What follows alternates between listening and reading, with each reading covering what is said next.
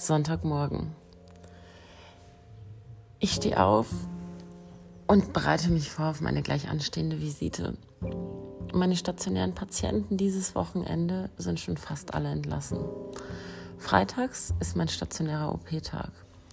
Diesen Freitag habe ich eine Brustvergrößerung operiert und zusätzlich noch zwei rekonstruktive Eingriffe im Gesicht durchgeführt. Einen nach Hundebissverletzung beim jungen Patienten im Gesicht und bei einem älteren Herrn nach Krebs an der Nase eine Defektdeckung durchgeführt. Der junge Patient und auch die Patientin mit der Brustvergrößerung sind bereits entlassen und zufrieden zu Hause. Diese habe ich am Samstag schon visitiert. Bei der jungen Dame mit der Brustvergrößerung konnten die Drainagen gezogen werden, alles sah so gut aus und sie hat sich über ihr Ergebnis gefreut und konnte nach Hause gehen. Dem jungen Patienten mit der Bissverletzung im Gesicht, wo ich eine Wangenrekonstruktion durchgeführt habe, war es ähnlich. Ihm ging es auch sehr gut und zusammen mit seinen Eltern habe ich besprochen, wie es für ihn weitergeht. Im Laufe der nächsten Woche stellt er sich noch einmal bei mir vor ambulant und ich werde die Fäden ziehen. Einen großen Teil der Fäden habe ich schon entfernt zum Entlasttag. Nun mache ich mich gleich auf den Weg, nachdem ich mich angezogen habe und einen Kaffee getrunken habe und freue mich auf die Visite von meinem letzten stationären Patienten, dem älteren Herr mit der Rekonstruktion an der Nase nach Hautkrebs. Auf dem Weg in die Klinik, in der Auregio-Klinik, wo ich meine stationären Eingriffe durchführe, hole ich mir meistens noch einen Kaffee beim hiesigen Bäcker und trinke den dann kurz bevor ich den Eingang der Klinik betrete, komplett aus. Dann natürlich momentan unter Corona-Bedingungen das Mitbringen von Kaffee so nicht einfach möglich ist, wie es vielleicht vorher war und wir unsere Visiten immer schön mit einem Kaffeebecher durchführen konnten. Auf dem Weg in die Umkleide grüße ich die eine oder andere Kollegin, die aus dem Nachtdienst kommt und sehe, dass die Arbeit in der Klinik immer noch für viele Menschen, auch unter Corona-Bedingungen, trotzdem ihr Traumjob ist.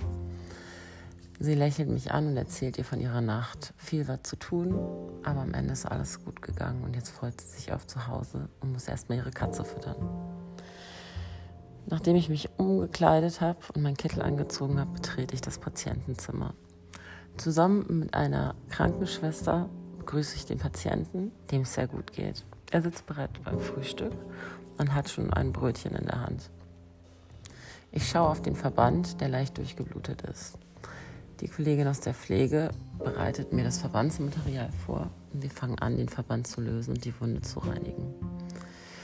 Das Läppchenareal, so nennt sich die Haut, die dort verschoben wurde, sieht gut aus.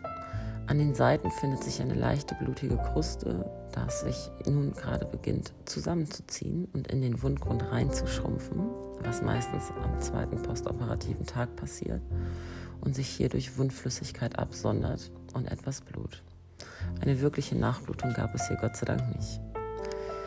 Beide Augen des Patienten sind leicht angeschwollen, jedoch nicht stark.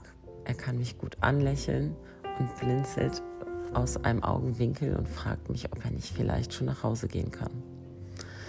Ich sage ihm, dass es noch sinnvoll ist, eine Nacht zu, über, zu überbrücken, damit wir ihn weiterhin gut versorgen können und damit die Wunde komplett trocken ist, wenn ich ihn nach Hause schicke.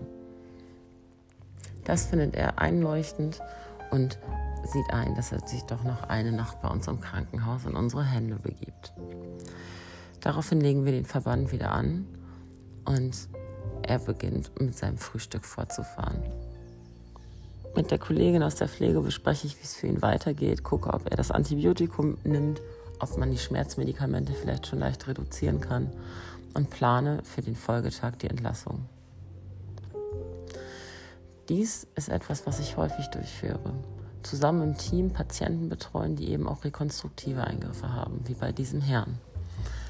Und ich freue mich, ihn in den nächsten Tagen hoffentlich in guter Verfassung weiterhin auch entlassen zu können und damit auch seinen Hautkrebs mit dieser Defektdeckung behandelt haben zu können.